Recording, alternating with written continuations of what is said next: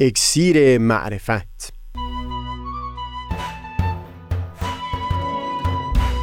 مروری بر مزامین کتاب ایقان این گفتار نقشی نو پدیده های غیر ممکن از تا همامه ازلی در شور و تغنیست گوش قلب از سروش او بی بحر مکن. از تا همامه ازلی در شور و تغنیست گوش قلب را از سروش او بی بهره مکن. گوش قلب را از سروش او بی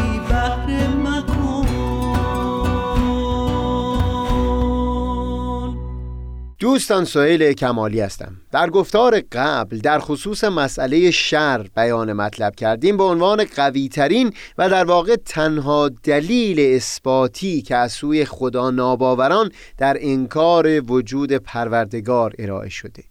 سایر دلایلی که از سوی خدا ناباوران بیان شده به طور معمول به این شکل است که برهانهایی که برای وجود پروردگار ارائه شده رو زیر سوال می برد و نهایتا می‌تونست ختم به ندانم گرایاب آگنوستیسیزم بشه. یعنی قائل شدن به اینکه نمی‌تونیم درباره وجود یا عدم وجود پروردگار گفتگویی بکنیم و هرگز بر ما معلوم نخواهد شد. اما خدا ناباوران با تقریر مسئله شر تلاششون این بوده که نشون بدن این عالمی که در اون زندگی می‌کنیم با این کیفیتی که ما شاهد اون هستیم نمی‌تونه دارای پروردگاری باشه به اون شکل و صورت که متون ادیان تصویر کردن. خدایی که هم دانای مطلق باشه هم قادر مطلق و هم خیر و نیکی مطلق. در گفتار پیشین به خصوص تاکید ما بر رنجی بود که حیوانات در جهان آفرینش تجربه می کنند برخلاف انسان ها برای یک حیوان مسئله رشد اخلاقی یا اختیار دیگه نمی‌تونه توضیحگر این درد و رنج ها باشه. همچنین برخلاف جامعه انسانی که بالاخره میشه دست کم در حد تصور یک جهانی رو در آینده تصویر کرد که در اون ستمها و رنجها به کمترین حد خودش رسیده باشه. اما برای این رنجی که حیوانات در جهان طبیعت می‌برند هرگز پایانی در هیچ نقطه ای از آینده هم متصور نیست. چون از اساس این چرخه طبیعت بر اساس همین گذاشته شده که برخی حیوانها به دردناک ترین گونه تعمه اون گونه دیگر از حیوانات باشند.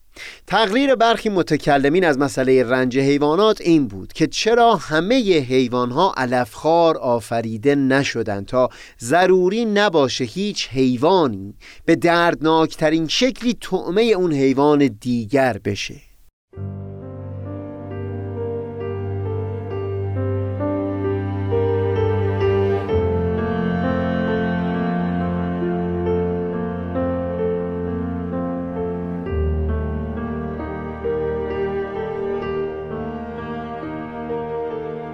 در این چند گفتار گذشته صحبت ما پیرامون چهارمین نقش از نقشهای چهارگانه دین بود. تلاش متون ادیان در پدید آوردن معنا برای زندگانی تمامی طیفای جامعه انسانی. در گفتار قبل به مناسبتی فرصت رو غنیمت شمردیم تا در خصوص همین پدید آوردن معنا درباره زندگی سایر موجودات و از جمله حیوانات هم سخنی بگیم. درباره مسئله شر به طور کلی در این سلسله گفتارها صحبتی نخواهیم داشت. اما درباره رنج حیوانات در بخش پایانی گفتار قبلی مقدمه ای رو بیان کردیم. که چون در تاریخ تفکر دینی بسیار مورد مناقشه بوده ملزم هستم این گفتار رو اختصاص بدم به وارسی تفصیلی اون و بعد در گفتار آتی بر اساس همین مقدمه رنج حیوانات و کلا معنا بخشیدن به وجود حیوانات رو هم گفتگو بکنیم. صفتهای سگانه اصلی که در خصوص خداوند در متون ادیان بیان شده بود. دانایی مطلق قدرت مطلق و هم نیکی و خیر مطلق بود. ما فقط در خصوص صفت قدرت این رو بیان کردیم که قدرت پروردگار محدود هست به حدود منطقی. و توضیح دادیم که اونجا که امری بسیار بسیار دشوار باشه اما باز منطقا تصور اون محال نباشه این در حدود قدرت پروردگار هست پدید آوردنش.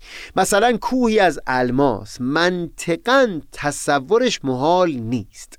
اما دایره ای که دارای زاویه باشه این منطقا تصورش محاله. و لذا حتی پروردگار هستی هم قدرت بر پدید آوردن اون نخواهد داشت. از برخی متقدمین میشنیدم که در اوایل دهه پنجاه و شست طرح همچو ایرادهایی بر قدرت پروردگار از سوی خدا ناباوران در ایران بسیار رایج شده بود. جملات آمیانه مثل اینکه آیا خداوند قادر هست سنگی خلق بکنه که خودش نتونه بلندش کنه؟ یا آیا خداوند می‌تونه خدای دیگری به عنوان شریک برای خودش خلق بکنه؟ این پرسش ها سوال می‌شد تا چه پاسخ بله داده بشه و چه پاسخ خیر فرد خدا باور رو درگیر تناقضی برای سایر باورهای خودش بکنه.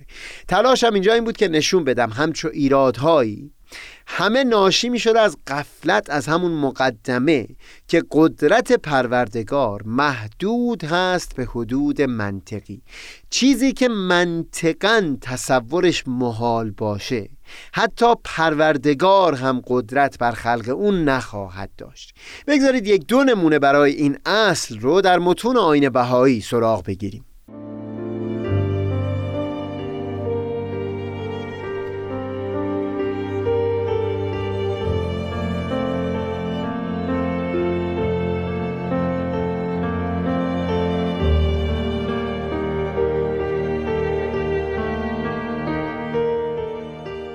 اونجایی که از نظر من گذشته هیچ کجا در متون آینه بهایی به طور واضح و سریح درباره این اصل که در مقدمه صحبتم بیان کردم بیان مطلب نشده. یعنی به وضوح بیان نکردند که قدرت پروردگار محدود هست به حدود منطقی.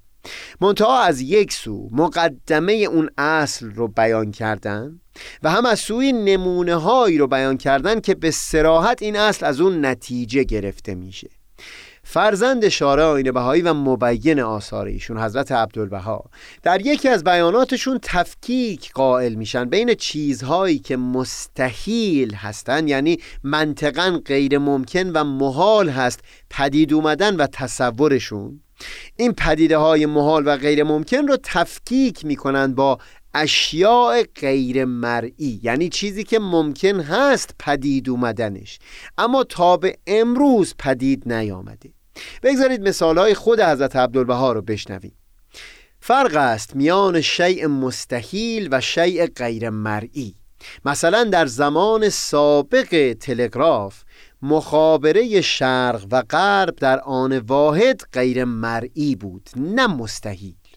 فوتوگراف غیر مرئی بود نه مستحیل. فونوگراف غیر مرئی بود نه مستحیل. مثال تلگراف و صنعت عکاسی و فیلمبرداری و هم فونوگراف یعنی ضبط صوت رو می‌زنن که هزاران سال در میان جامعه انسانی پدید نیامده بود اما همچنان ظهور و پدید اومدنش منطقا محال نبود. حالا که این تفکیک رو واضحا در بیانات حضرت عبدالبها دیدیم این رو بیان بکنم که در جاهایی از متون آین بهایی به وضوح در خصوص برخی چیزها اینطور بیان می‌کنن که تحقق اونها منطقا محال هست. بگذارید ابتدا نمونه هایی رو بیان بکنم که در سایر متون آین بهایی وارد شده و بعد مثالی هم از کتاب ایقان ذکر بکنم.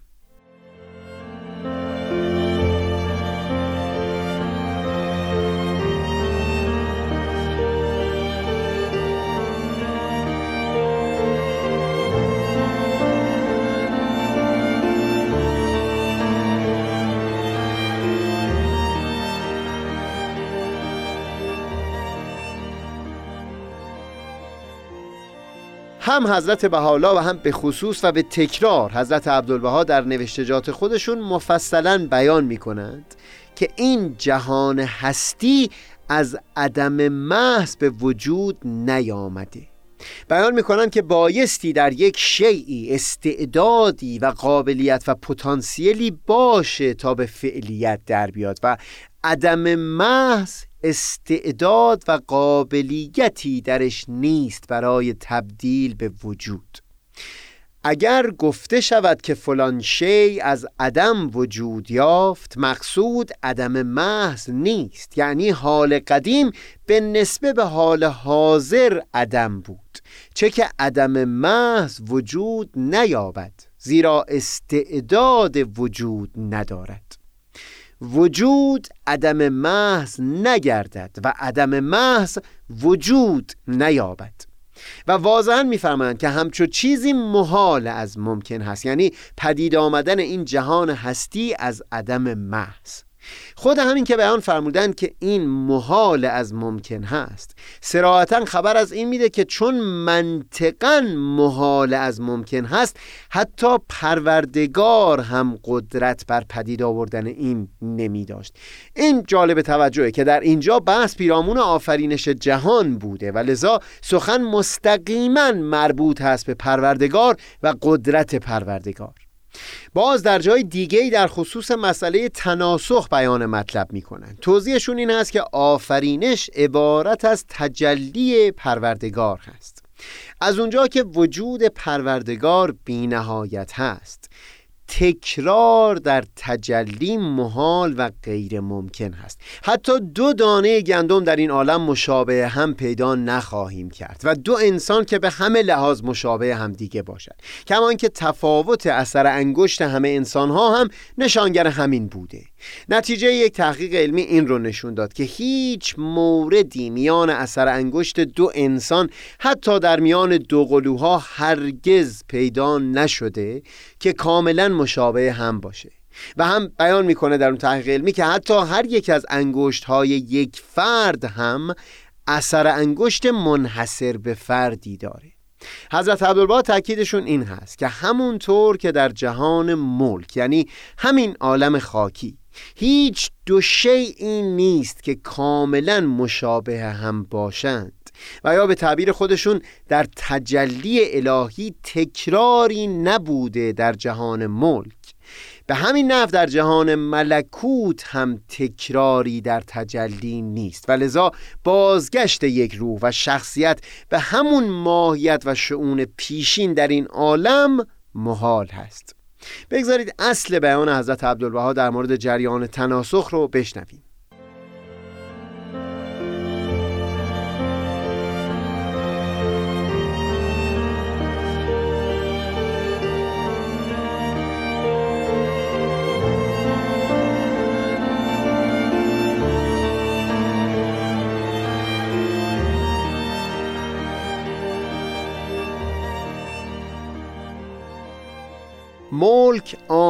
ملکوت و عالم جسمانی مطابق عالم روحانی.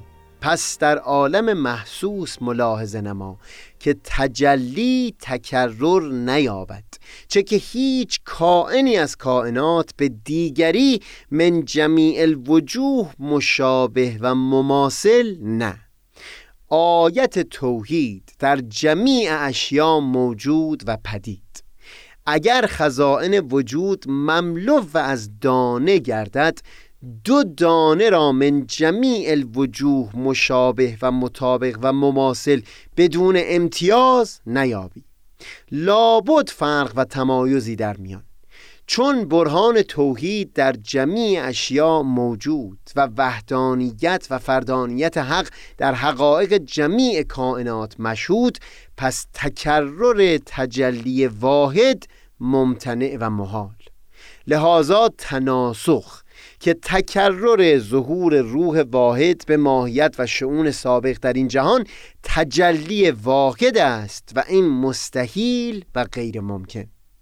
و بعد از بیان همین غیر ممکن بودن تکرار در تجلی در همین عالم خاکی محال بودن اون در جهان ملکوت و ظهور و تعلق روح رو هم نتیجه می‌گیرن.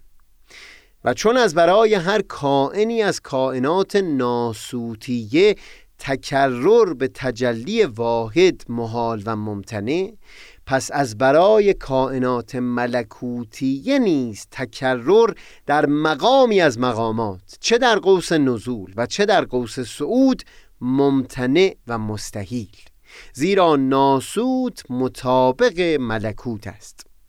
باز در اینجا جالب هست که سخن از برخی رخدادها میگند که منطقا محال خواهد بود رخدادشون و در جریان آفرینش نمی‌تونسته پدید بیاد.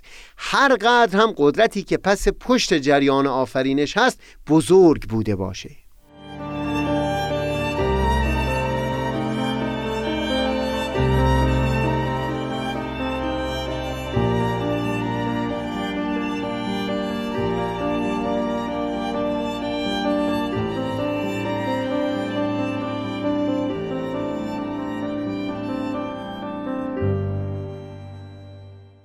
باز در ارتباط با وجود پروردگار این هم در آثار حضرت عبدالبها و هم حضرت بحالا بیان شده که حلول ذات پروردگار یا تنزل او به مقامات و مراتب پایینتر ممتنع و محال هست. تنزل حق در عالم خلق مستحیل است چرا که مناسبتی در بین قنای مطلق و فقر بحت و قدیم و حادث و قدرت محض و عجز محض نیست. حقیقت ربوبیت را تنزل در مقامات و مراتب عین نقص و منافی کمال و ممتنع و محال. باز در اینجا سخن از این نیست که پروردگار همچون مسیری رو انتخاب نکرد بلکه بیان می‌کنه این محال و ممتنع بوده تحققش. حتی استدلال میارن تا نشون بدن منطقا محال می بود همچون رخ دادی. چون منطقا محال بود برای پروردگار هم امکان تحقق همچو چیزی مثلا جریان حلول و تنزل نمی بود. بگذارید با ذکر نمونه در کتاب ایقان این گفتار رو به آخر ببریم که در آثار حضرت عبدالبها هم باز به تفصیل بیان شده. در کتاب ایقان یک جا در خصوص عقیده منکران ظهور جدید عبارتی را از کتب مقدسه قبل نقل می کنند که دست خداوند را بسته می دانستند و توضیح میدن که مراد از تعبیر بسته دانستن دست خدا این بود که پروردگار رو قادر بر ارسال پیامبر جدید نمی‌دیدن. و بعد بیان می‌کنند که این افراد فیض کلیه و رحمت منبسطه که به هیچ عقلی و ادراکی انقطاع آن جائز نیست جائز دانسته. بیانشون در کتابیگان این هست که اتفاقا عکس این باور اون ضرورتی بود که نمی‌شد خلاف اون رخ داده باشه یعنی قطع شدن فیض الهی. در جای دیگه از همین کتابیگان در خصوص اون ضرورت بیان می کنند که آنی نیست که فیض او منقطع شود و یا آنکه امتار رحمت از قمام عنایت او ممنوع گردد. از اونجا که این مسئله یعنی همین محدود بودن قدرت پروردگار به حدود منطقی. در طول تاریخ تفکر دینی یک قدری مورد مناقشه بوده. ضروری دیدم که در این گفتار اون جاهایی در متون آینه هایی که از این اصل دفاع شده رو نقل بکنم تا بتونیم بر اساس همین اصل در گفتار بعد سخنمون پیرامون رنج حیوانات و معنای وجود اونها رو گفتگو بکنیم. منم آفتاب بینش و دریای دانش. منم آفتاب بینش و دریای دانش.